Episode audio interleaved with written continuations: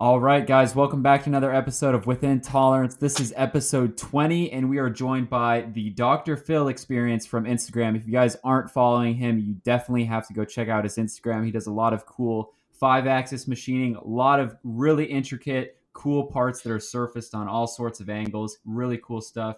I'm actually going to have Dylan introduce him. So, Dylan, why don't you take it away? Yeah, I mean, you, you kind of covered it. He does some amazing work over at uh, MJK and uh, just really cool motorcycle performance parts that you know even if you're not a motorcyclist or interested in that kind of stuff just amazing work holding fixturing cool machines uh, you know phil if, if, you could just take it away and kind of let us know what you do and uh, a brief background on you know who you are and, and uh, what's going on in your your world. Yeah well i'm i'm the dr phil experience i guess. I'm real name's Phil Butterworth. I uh, I do all the design and CAD CAM machining for uh, MJK Performance, uh, my company, building motorcycle parts. Um, pretty high end. High, at least I like to think they're high end. but we're specialized in uh, in five axis machining. So every design I make has got to be is is directed towards five axis, so I can take advantage of all the all the cool stuff. So yeah, that's basically what uh what I do. So how did you get into machining? Um, what's your background, and you know how did MJK start? Well, let's see. Well, getting into machining is kind of fun. I I am the typical high school student that did not try at all. so like you know, C B student barely passed, uh, and I was trying to figure out what I wanted to do with my life. Uh, and used to watch the biker build off series on Discovery all the time. That was like my big my big weekly thing. And I saw I can't remember which builder it was, but they were machining a wheel. And I saw that and I was in grade 12 and I was like, I got to do that. That looks cool. So I looked up the course on my our local tech college and signed up. And for like the first year, I probably probably about a year, um, while I was waiting to get in or graduate and get in, I actually thought that this was called mechaning, not machining. I was telling everyone I was being a mechanist. oh, jeez. so yeah, I didn't really know what I was doing or what I wanted to do. but uh, yeah, we went to a four-year apprenticeship program through one of our tech colleges here. I learned all the manual stuff. There was hardly any CNC in school uh, in the early 2000s, at least where we were. So I did four year apprenticeship, all manual, uh, did all, all in the oil and gas industry. That's pretty much all we have out here. A little bit of aerospace if you're lucky, but it's all dirty, greasy, 40 foot long pipes you're putting threads on and all the drill bits and things. Okay, so the same kind of stuff that the late night podcast guys talk about yeah. all the time. Yeah. Yeah, just Very cool definitely did not enjoy it. I was not a, a fan of machining for the quite a while actually because it was so just the industry we're in. It's uh, you don't get to get ahead kind of thing. You, where you are here or where we are, you're just hired to run a machine, call yourself machinist, do your school, get your journeyman certificate, uh, but no one's really out there helping you become a programmer or get better. Uh, it's just run a machine and you're a number.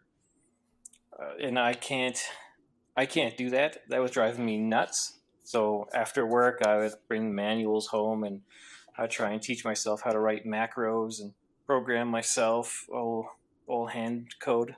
Uh, cause just because I can't, I can't run other people's programs. Drives me nuts. well, that's kind of how I, I got started into programming. Is I uh, I started making macro programs to do some uh, flats and things that we would cut on pipe. And I guess the bosses kind of saw that, so they signed me up for a Mastercam course, and I took that, uh, and then started programming. Uh, not really complicated, but some pretty easy oil field pieces, 2D, a little bit of 3D stuff, and then how did, I, how things start? That there's a big downturn in the oil industry. You guys are, or and the housing industry that pretty much crashed the market for us. Mm-hmm. And I was I was out of a job, had to don't tell anyone this, but I had to lie on my resume and told everyone I was a mechanical engineer. I actually got a job designing drill bits for an oil company. So that was fun. And then designing them, I also had to learn how to program them because they were also a machine shop. so I had my kind of real introduction into 3 plus 2 and multi axis uh, machining was I told someone I knew what I was doing, and then they came to me with a uh, a PDC, like a, a, a, drill bit that's got all kind of three plus two five axis stuff on it with lots of uh, cutters all over these these fun profiles. I don't know if you ever look, Google a, a PDC drill bit, you'll see. And uh, my boss basically gave me a due date with the. I think they gave it to me on Monday and needed it by Wednesday, and I had never done multi-axis stuff before. Oh my goodness! I'm like, okay, I guess I'll. Uh, you, you, tell people you're good at something, and they challenge you, so I had to jump into it. But Jeez. got it done. A lot of YouTube videos. Learned to make a five yeah, a lot of, real quick. what a trial by fire for real. yeah, I tend to get myself into these kind of situations. So, how did you transition from making drill bits to starting your own company? Are you, I know Windmill Motorsports had asked, you know, are you a Harley guy or are you just making into making custom parts? Like, how did, how did you get there? Um, I guess. Yeah, so this is another kind of an interesting thing is uh, my business partner Dale. He was known as Mad Jap Customs back in the day, and he he would hand build motorcycles. You know, weld the frame, bend the pipe. Everything he made was handmade, uh, and he was very well known for it. And I followed him on Instagram, uh, and I was always a big fan. Um, and he posted one day on Instagram that he needed this little bracket made for a bike he was building. And I thought, okay, this is my chance. I've got to do this because you know I want to work with this guy. So I go to his shop. We measure some things up. I take it back to the shop I was working at, and late one night, I think I stayed up till probably one in the morning working on this simple bracket. Added some fancy pockets to it, uh, and then the next day I brought it back to him. And he took one look at it and said, "Okay, we have to buy a machine together. Like, just we can't let this go." That's awesome. yeah, I kind of laughed it off, thinking ah, I've been promised the world before. Sure, it's cool, but this is probably the last time we'll see each other. But no, a week later, we found a machine on on uh, our local Craigslist and bought it, a couple thousand dollars. I was like, oh, this is pretty fancy.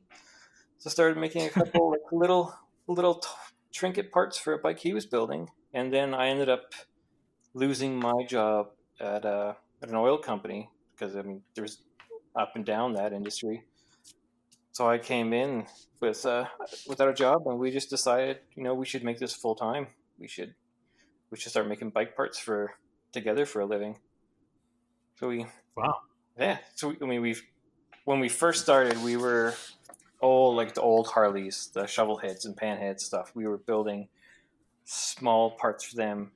Uh, and I, I was really kind of into the chopper scene back then as well. So we were doing um, transmission plates and, and little covers for things. Uh, but I mean, I think I made I don't know a hundred dollars in the first two months. So we were like, yeah, this is great, but we need to do something else if we're going to be a, a surviving business. And that's when we kind of decided to jump in, buy a brand new Harley uh, uh, Road Glide off the showroom floor, uh, and start making parts for that. And that's kind of how it's how it started. So, what was that first machine that you guys bought?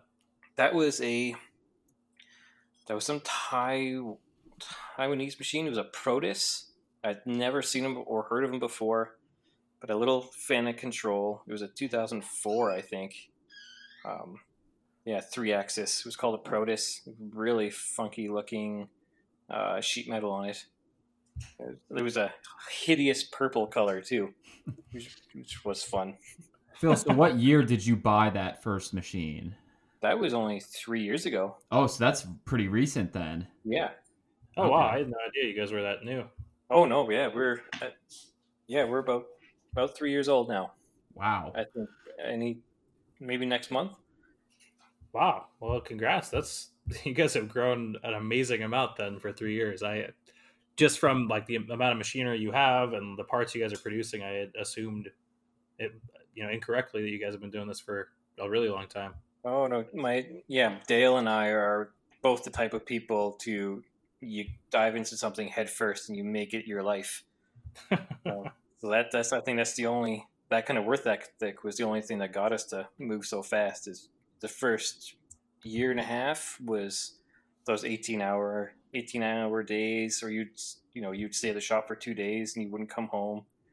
and, you just work and work and work trying to get the name out there, trying to make the fanciest parts you can when in our, our real big thing luckily dale already had a pretty big instagram following so we were able to capitalize on that uh, but we we came out when we decided to really push and make this our thing that's when we got our first five axis machine. So we probably had the three axis for maybe three or four months. And then we decided to make this our full-time gig. We said the only way we're going to make a name for ourselves is if we we invest in a five axis machine and we take advantage of five axis machining. So we can do all the fun angles and holes at different angles and all the crazy stuff and make the videos and and, and do our social media game with that i think that, so, that's what helped us so speaking of machines let, us do a deep dive on machines you know what what's your machine lineup currently at mjk currently we have our bread and butter machine, our Hurco uh, VMX 42 UI. That is our first five axis machine, and that thing is a, a, beast. Can't say enough good things about that. Then we have our Hurco TMX 8, which is a just a small uh, two axis lathe. Uh, gets turned on every once in a while. It's it's not a production thing. Uh, then then we bought the Matsuura.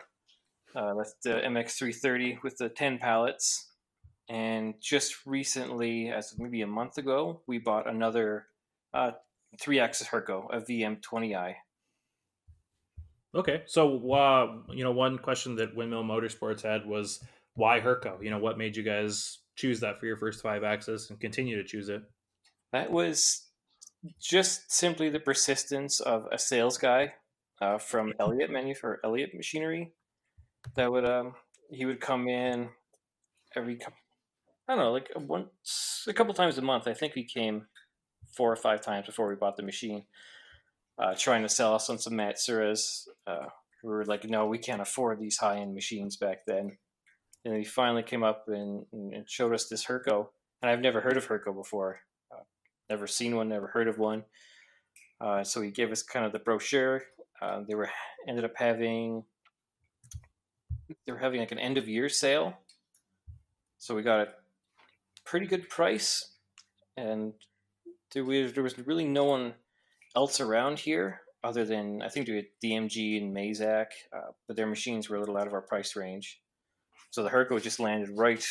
It was a size we needed or a size we wanted, and at the price we could actually afford. So that's how we jumped into it. Um, and it looked cool. I mean, they're just cool looking jeans if you ask me.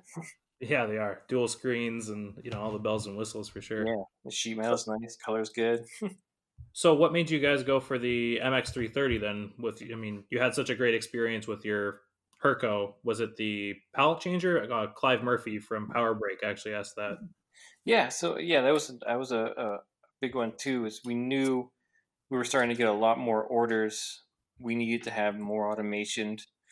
Uh, couldn't really afford to hire uh, a full time employee at that time, but we wanted to invest that money into another spindle. So getting something with an automation was uh, was really the key. And since we had such good experiences with Elliot, their main machine brand is Matsuura, so we looked at the Matsuuras then. Um, thought about maybe an Erowa for our current Hurco, but we really just needed an extra spindle. Uh, so we looked at this MX330. We saw there was a more rigid machine, faster spindle, like just a, a better, a higher end uh, machine. So we thought if we can make really nice parts with this uh, mid-range machine we have now, think of the things we could do with this high-end machine. So we kind of we got stars in our eyes thinking about that. So we, we jumped into it, knowing that there's automation. It's it's a you know our surface finishes are probably going to be better. So yeah, that's how we jumped into it. And I know you guys had kind of a, a rocky start when you first got that, but everything's up and running now. Yeah, everything's vertical now, and it's it's going straight. oh boy, it's been a, a couple few issues to that machine. I'm still not a big uh, Fanuc guy, uh, but I mean, it runs lights out. It it'll run 24 seven. I don't really have to worry about it. I don't have to play with the control anymore.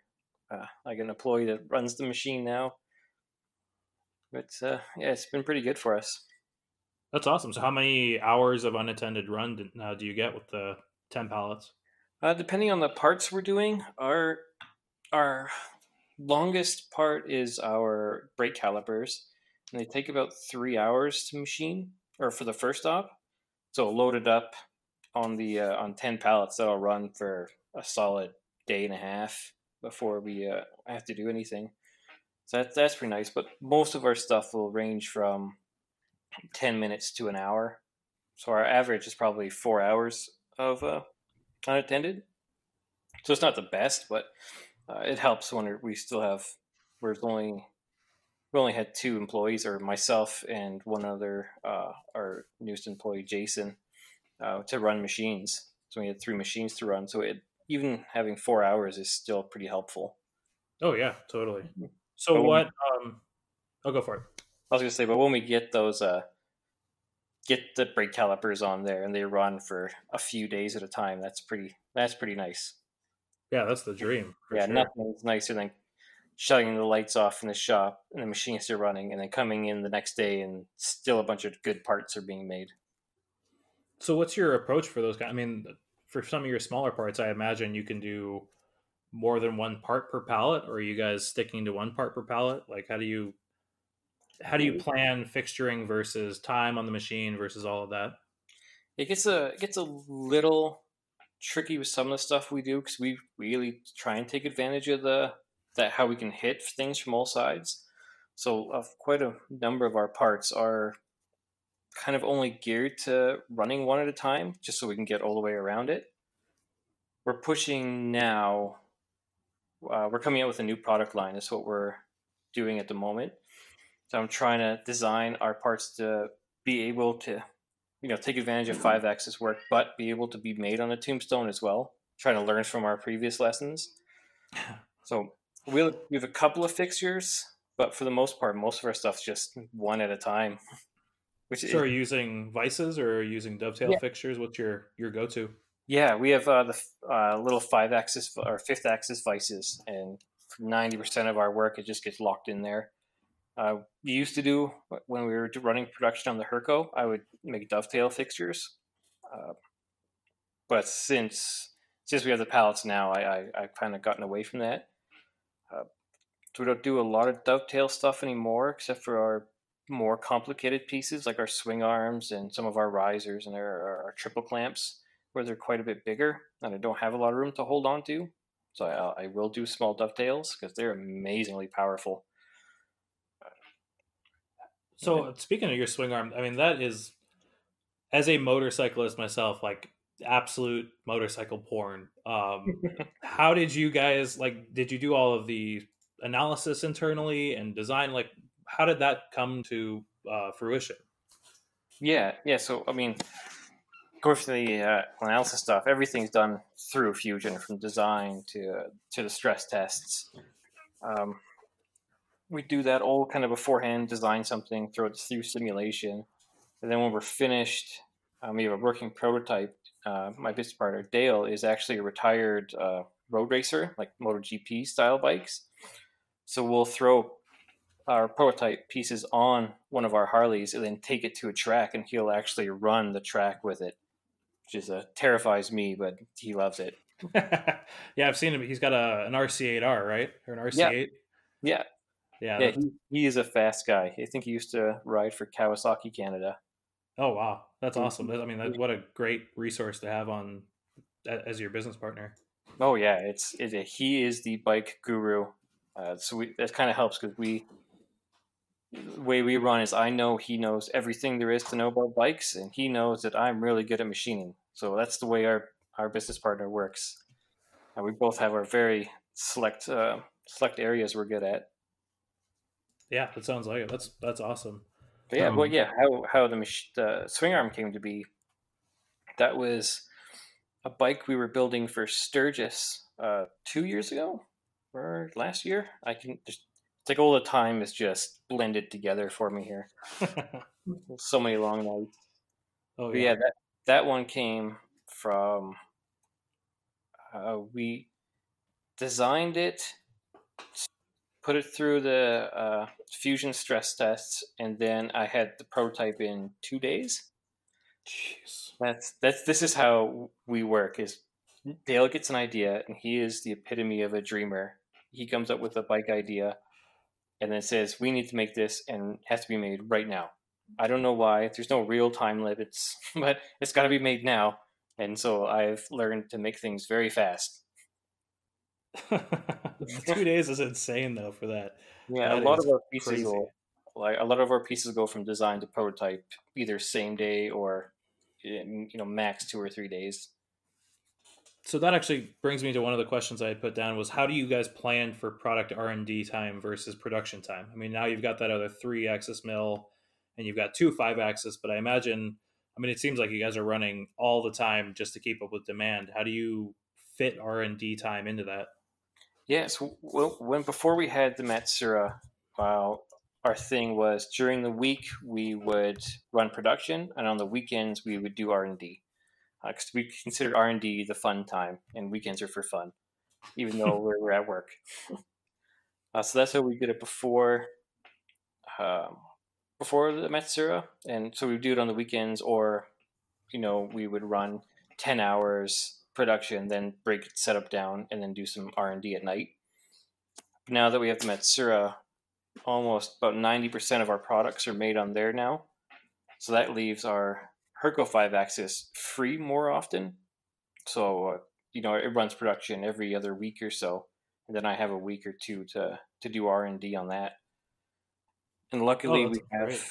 Luckily, we do have an employee who's a uh, he's officially my apprentice now. We've signed him up. That's exciting for him. Um, and then he runs basically the other three machines in the shop, and then I focus on doing R and D on our on the Hurco. That's awesome. Yeah, was he the one you? I know you guys had reached out on Instagram not too long ago for somebody. Was he the one that you guys found through that? Yeah, I think he just kind of showed up at the uh, showed up at the shop one day with his resume. Pretty much hired him on the spot. He, he seemed like a pretty smart kid. Yeah, he's been he's been with us for about a year now. See, that's, that's great. I mean, yeah. what a great place to learn. I mean, you guys do some absolutely amazing stuff. So oh, I'm jealous of him. I'm so, how do you guys deal with um, like what kind of model you're are you just in time like are you making parts to fill orders or are you guys just running as much as you can because you can't keep up with demand currently that yeah that one exactly we are fairly far behind we, we get um, like our orders just don't stop coming in we don't have enough time to keep up so that's that's why we got uh, our fourth machine i i am trying to uh, get product on our shelves. So I you know we're working long nights, not super long, but we're still we're back to you know 12 hour days trying to get production going, get product on our shelves. But by the time I've done a run of 30 parts, they're gone. That's hard to keep up. wow. We've one of our distributors is uh, I think we got with got with got in with them maybe a year and a half ago. Uh, they're called Drag Specialties, and they're the biggest motorsports uh, dealer in the world, oh, like yeah. for aftermarket parts. And so with them on board, we've become worldwide. Now, now we ship to Australia, uh, to Europe. we shipping things to Japan and uh, Malaysia now. So it's just world worldwide orders coming in. It it is uh, fairly hard to keep up. We're, we are trying. if anyone else there wants to buy our parts, we are trying. yeah, that sounds sounds rough, but a good problem to have, I guess. Oh yeah, yeah. One of those things that once you get ahead of it, then you then every smooth sailing from there. So Phil, are you doing all the order fulfillment, or are you having your employee do it, or how does that work? Yeah, so right now we have uh, it's my business partner Dale, myself, uh, Dale's wife Michelle, who handles pretty much the front end of the business, uh, taking the orders, um, and she was doing the website and the, sh- the shipping and all the emails. Um, and then we have Jason, my apprentice, who's running the machines. And just as a, a few weeks ago, we had another another hire, Aaron, who's full time logistics and assembly now. So he takes care of all the shipping. Um, he, he gets the parts back from anodizing, assembles them, cleans them, packages them, and ships them now. But before it was just uh, three and then the four of us trying to do everything. And well, yeah, it sounds like with that demand, it, it's a, a whole job on its own. Oh yeah, there's an art form to logistics that I have have nothing to do with. so you touched on anodize. I mean, it seems like you guys have your outside processes pretty dialed at this point. Like, uh, do you guys have any tips or like what what kind of process has that been to get to the point where you can trust your anodizers and what should other people look for? Oh yeah, I can tell you it is. That was very difficult. So I know a lot of people from conversations I've had on Instagram and with other shops is plating and anodizing has always been a nightmare. Um, we've been to I'd say seven or eight different anodizers in three different provinces in Canada now before we finally found um, this guy uh, who's up in Edmonton, uh, a couple hours north of us. Uh, and he was giving us the quality we wanted. We were still giving some issues, but he was willing to work with us. Um, and we had to go up there. You know, the town's a couple hours away, and we'd have to drive up and, and kind of go over what we expect, how we can make things better for him to make the quality better. Um, we pay more. That was a big thing. Uh, we, we will tell you that if you're going to do outside work for us, like plating and things, I will pay you more than what you want because I want the quality. Uh, so if you need another few dollars, another 10, 20% to make things nice, do it. I will, I will pay for it. Uh, so that it's been a been a long process for that. I mean, we we've probably scrapped forty thousand dollars worth of parts for wow. bad anodizing through over the years, over That's the last rough. two years, years. Yeah, it's rough when you spend, you know, you're working those 18, 20 hour days, working all night. You haven't seen your family in a couple months because you've worked every single day. They get a big batch of parts out. They go out, they're perfect. They come back from anodizing and they're all scrap. You're like, oh my gosh. So I you know you probably almost go bankrupt a couple of times just trying to get anodizing going. When it's out of your control, it's so so hard. Yeah, when it's such a, a small value process for them, where it's such a large. I mean, it, like you said, it can scrap tens, if not hundreds of thousands of dollars of product, but for them, it's you know a few hundred dollars or a few thousand dollar lot charge. Like, so yeah, exactly. It's, it's really tough. So that's why we are there things that you design for, like rack holes specifically for anodize? Like, eh, what specifically do you? I, I know you guys do amazing packaging just to get it to them and back. Um, yeah, that, that's a huge thing too. Um, when we first started, it was everything was hand wrapped in paper towels and and uh, taped together, and every individual part was done like that. But now we we invested in a, a laser cutter, and we laser cut specific foam that goes in nice Tupperware boxes, perfectly layered. So every piece has its own perfect spot. It's not going to move or touch anything else. Uh, and that's something we've we've been working with our anodizer a lot with is we will try and minimize every risk on our end so everything on his end is easy so every piece before we send it is hand washed soap and water uh, dried off. It's rinsed with Windex right before it goes into our foam bins. Uh, and then the bins are shut so that no dirt or dust can get in them. Uh, they're strapped down uh, so that when he gets them, it's just part out, throwing the anodized part back in, and ship back. Um, so yeah, I, we will happily take the extra time and pay more for so that we know that in the end we're getting a better product so that we can send we can happily tell our customers that you are getting the best. That's great. Yeah. I mean, it, it definitely sounds like a significant amount more work than most people are willing to put in, but oh yeah, I mean, clear the quality shows and in the pictures you guys take and the parts you guys put out. So yeah, we make sure, especially with anodizing, that uh, everything's either type two or type three or hard anodized, and it has to be UV protected. Because uh, nothing worse than buying a, a a piece to put on your nice new bike build, and then a couple of months in the Arizona sun, and it's the black is now purple. Yeah, the uh, tops of my forks, the adjusters were red when I bought the bike, and now they're pink. Yeah, so I I feel that. yeah, and that, that was factory, so it's it's only even more embarrassing for them. Oh yeah, that that's like we can't let that happen. If we gotta pay for the UV protection, I, I want yeah. these parts to last a lifetime. Well, that's that's great to hear because yeah, it's it it's very disheartening because there's nothing you can do about it besides you know stripping an entire front end to get like the tiny little adjusters out and have them coated or stripped and recoated or something like that. Oh yeah, or just get the magic markers out. I would never do that.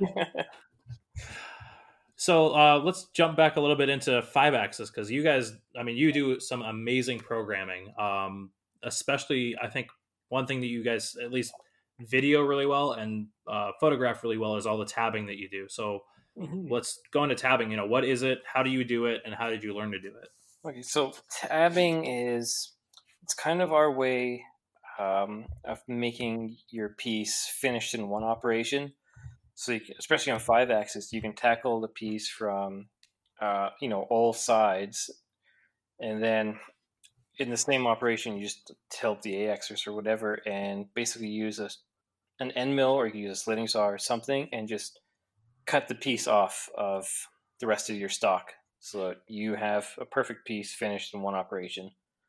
Um, so when you're doing something like that, you definitely leave a lot of extra stock so you have room to cut it off. So it's a bit wasteful, but for making prototypes, uh, it's it's almost a no-brainer. you don't have to spend the time working on soft jaws and, and other second op fixtures that you might only use once because you might change the design as soon as you've tested this piece out. So it's a great way of finishing a piece, one operation, cut it off, test fit it, need to make adjustments, then you can go into actually producing proper fixtures. But I I actually learned how to do that through Angelo, the true Croatian sensation on Instagram from Autodesk. Okay, yeah. When I, when I first used uh, Fusion, and I was trying to go through some videos on YouTube on how to how on earth to use this new software. I think one of the first ones I saw was uh, oh kind of a webcast with Angelo talking about five axis work holding and things he's done in the past when he used to own a shop and when he used to work for Tesla.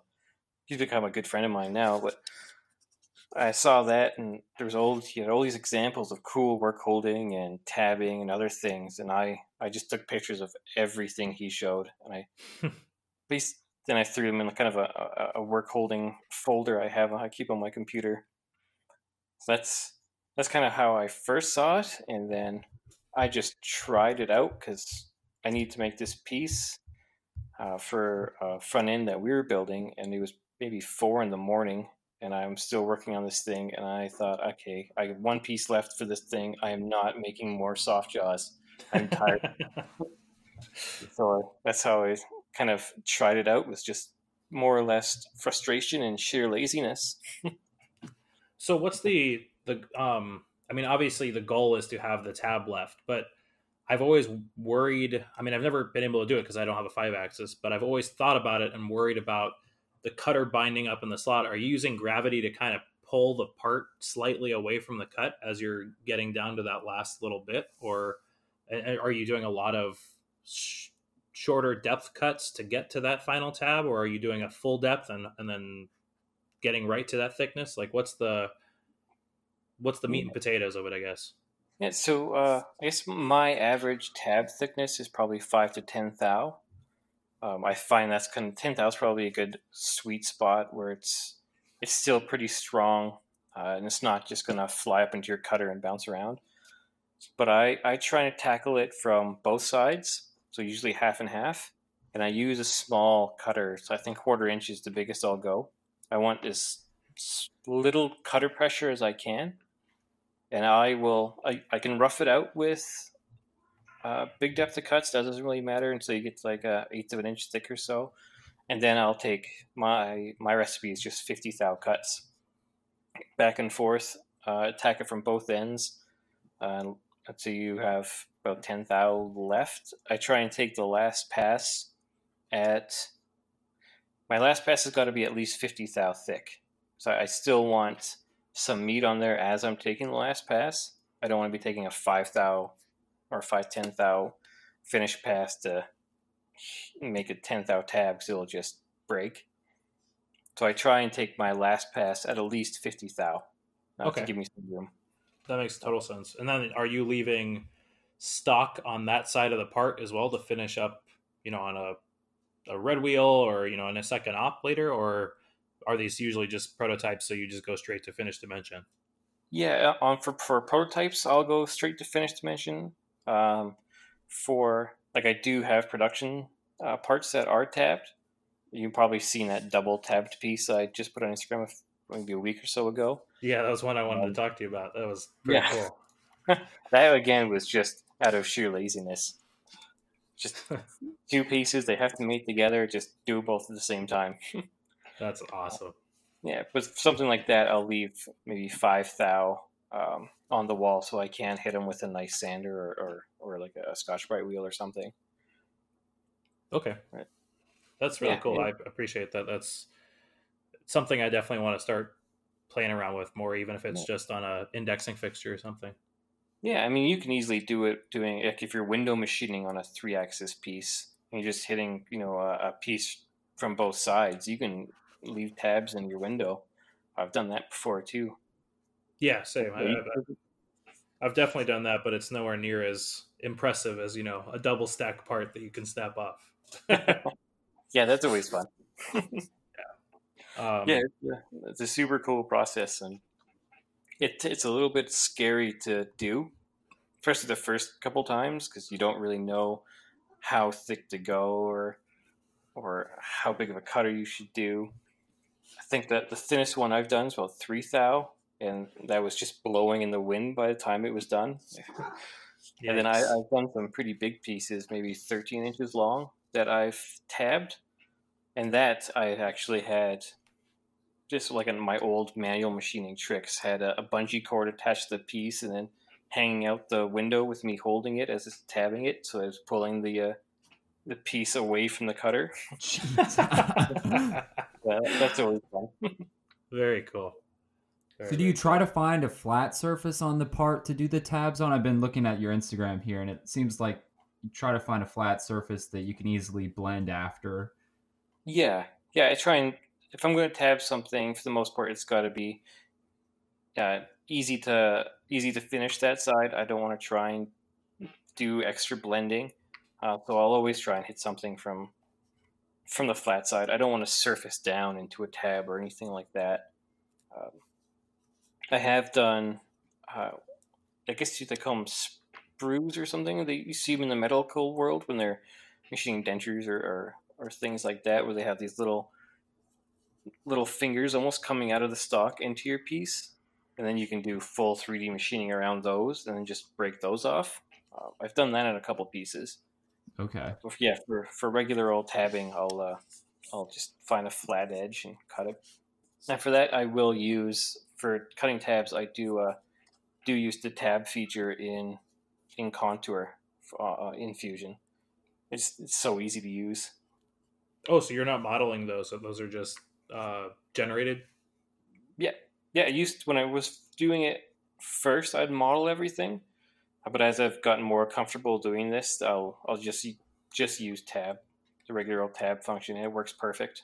I don't oh. have to worry about extra models or anything. Awesome. So speaking of yeah. modeling and all that, um, I know you got Camplete with the Matsuura because I think they're bundled with it. Do you did you use simulation on your Hurco before you had the Matsuura, or do you use it on both now? No, uh, when I when we were running the Hurco, I just hold my tongue to the left and hope the planets are aligned.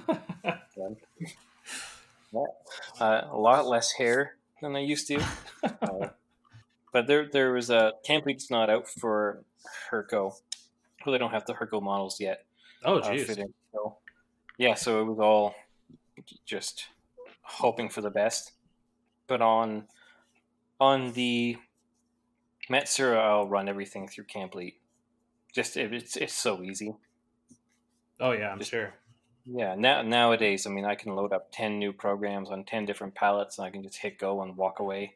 I know that my speeds of feeds are, have been processes have been dialed in. Camplete tells me it's not going to crash. My tools have been in there for six months.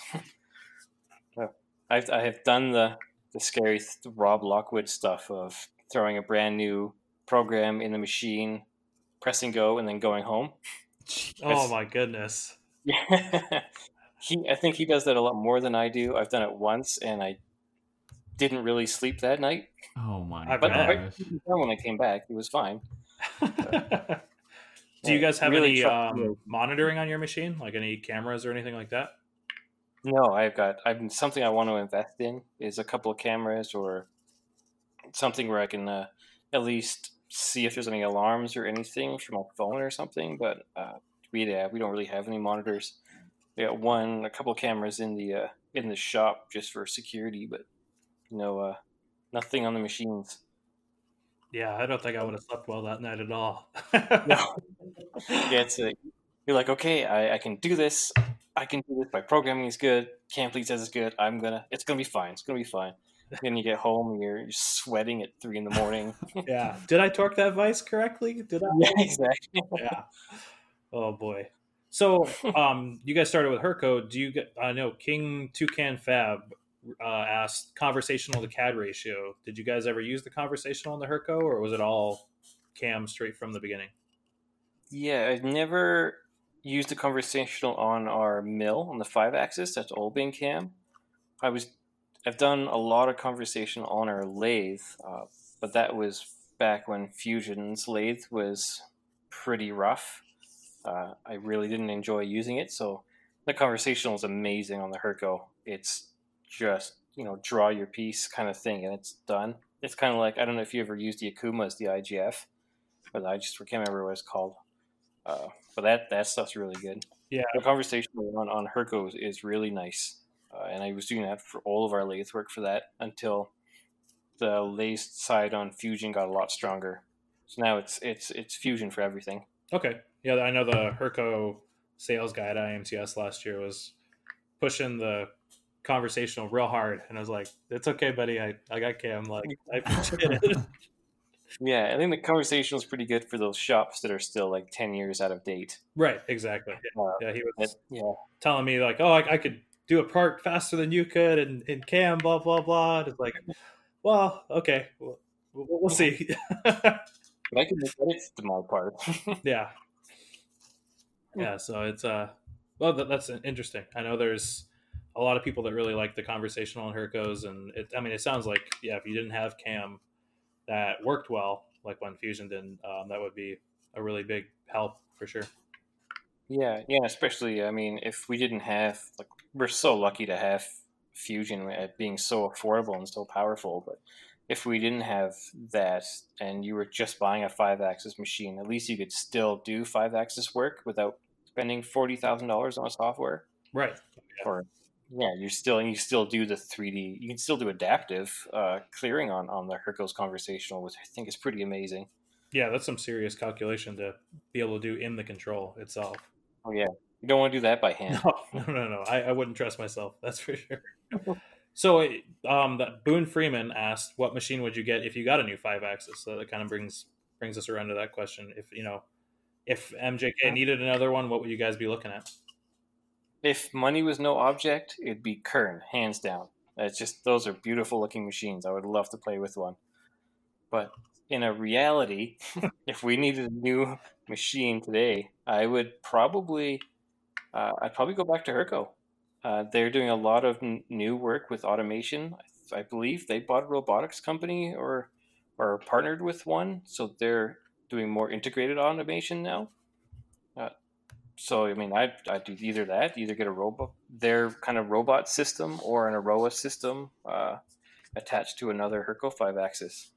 Okay, they're just such nice machines. But the next one you get for sure will be have more automation as well.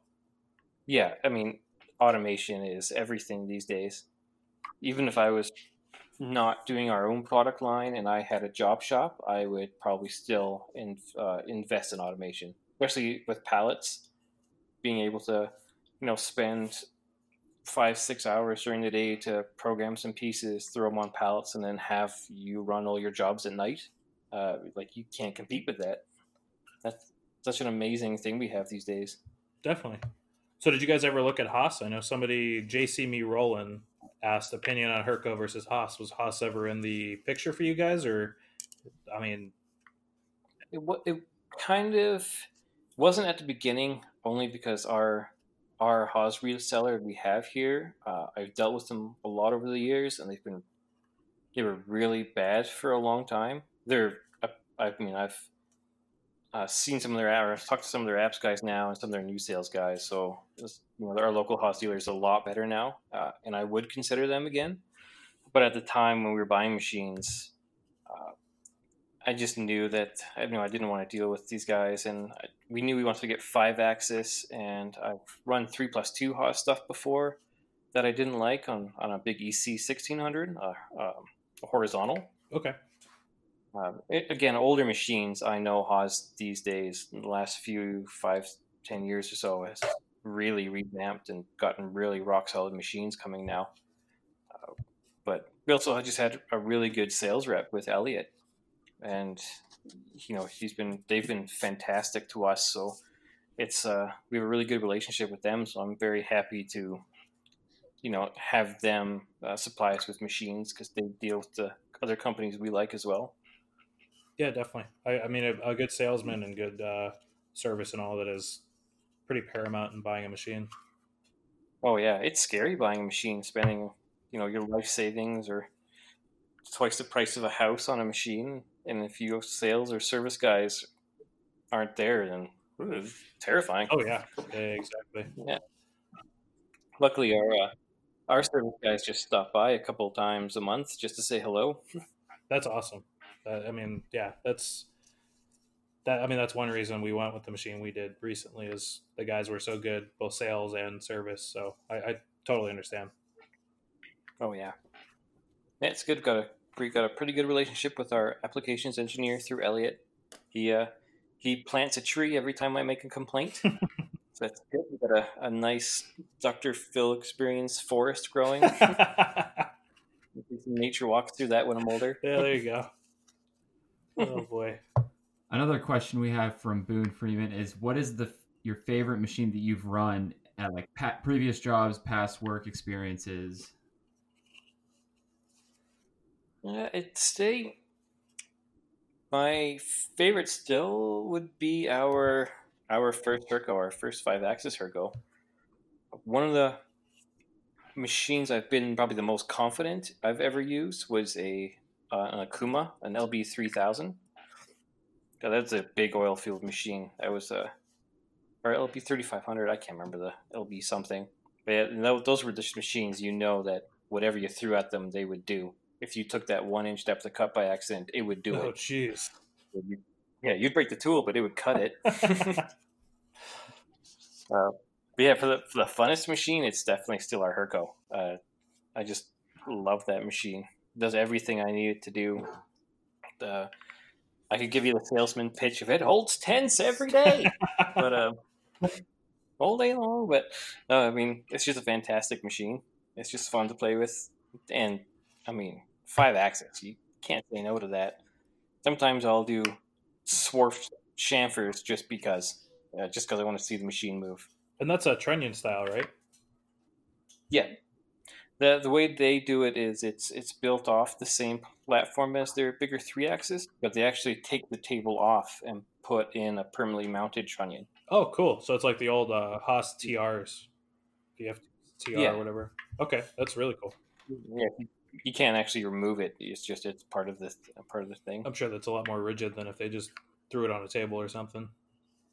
Oh yeah, yeah, exactly. You don't have to dial it in every time. Is that a Cat 40? Or BT40? Yep.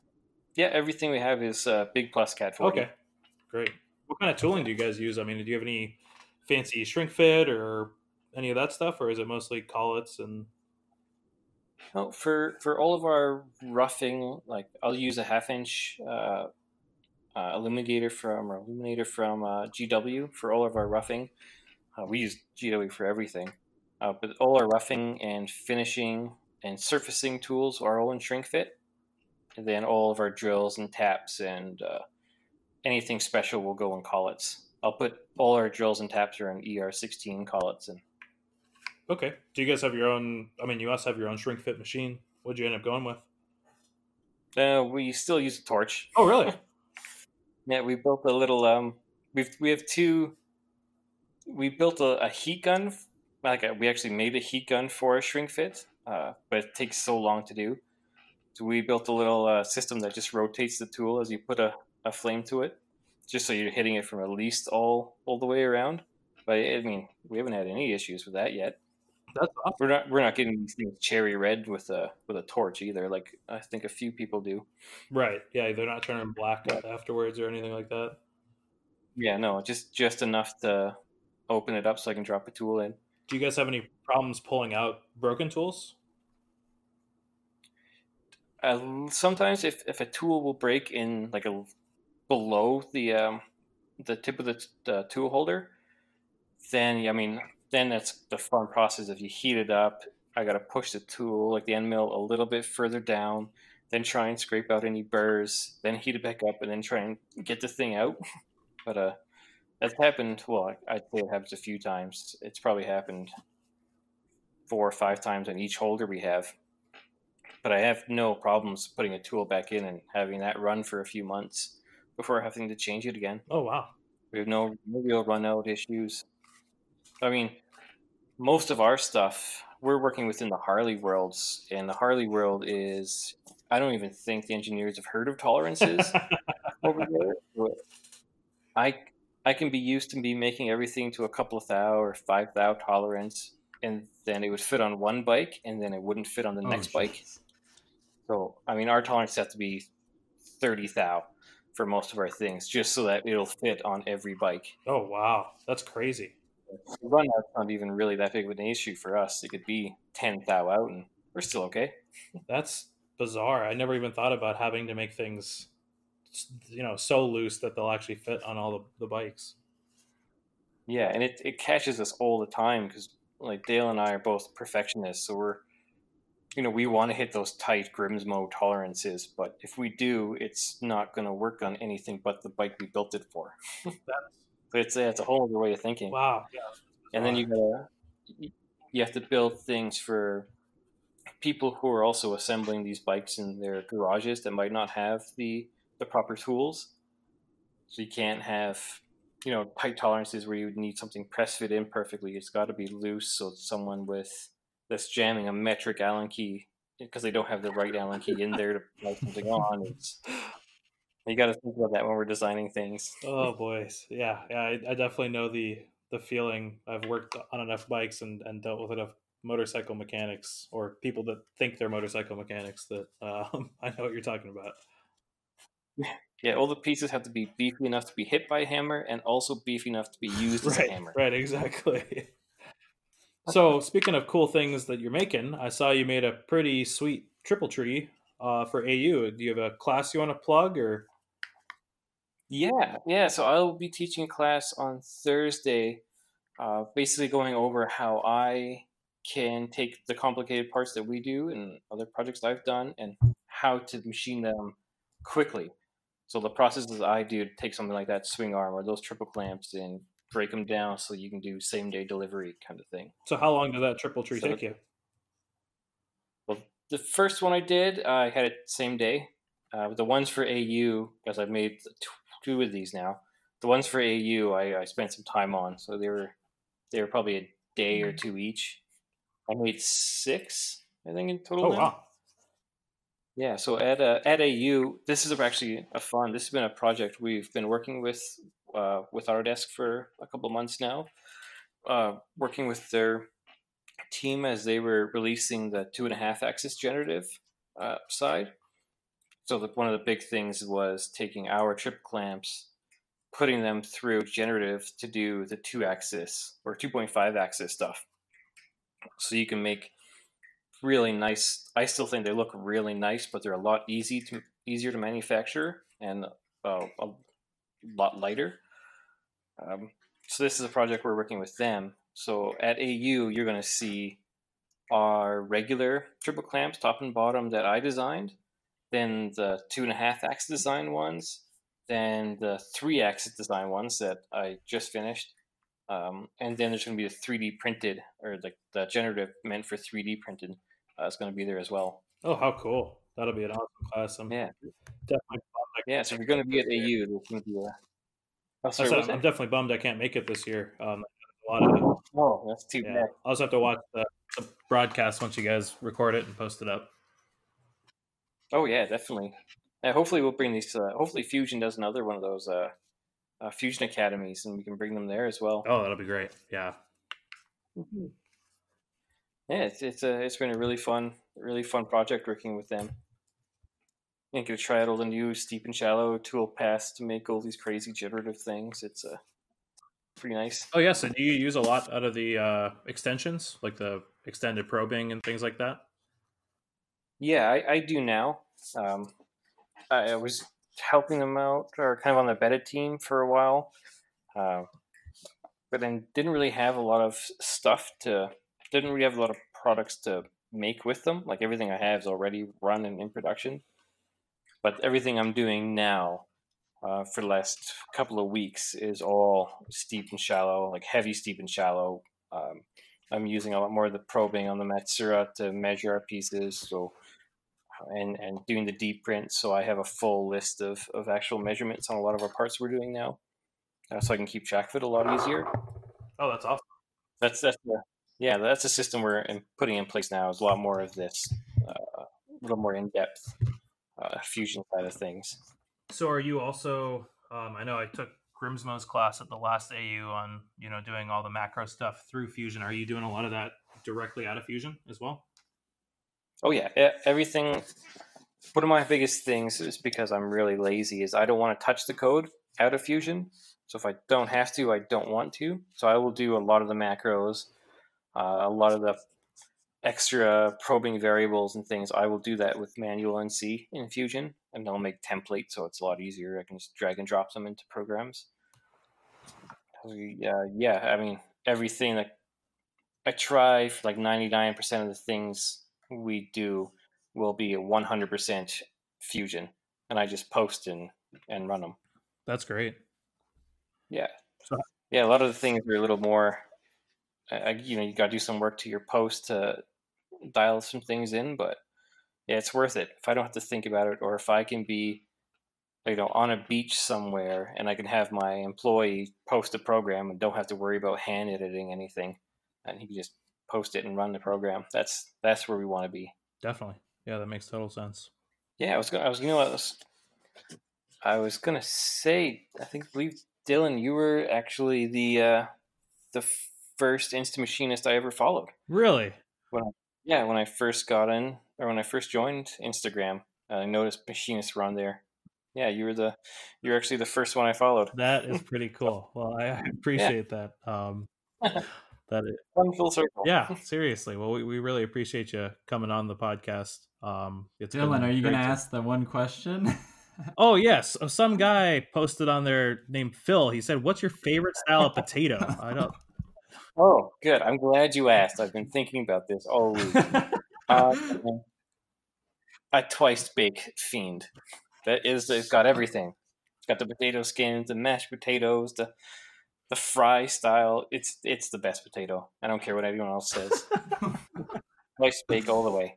And then a, a, a, final question is: uh, How much and what's included in the experience? That you know, I don't think anyone's gotten the full experience yet. It's a, it's a private thing. Uh, well, I think that's probably an excellent note to end the podcast on. um, we really appreciate you coming on. Anybody who's listening, please go check the Dr. Phil experience out. Go take his class if you're going to be at AU. you know, definitely stick with us. We'll be back next week with Intolerance Podcast at With Intolerance Podcast on Instagram. Um, and thanks again, Phil, for coming on. Yeah, no, thanks for having me. It's been great. All right. Thanks again, Phil. And we'll see you next week, everyone.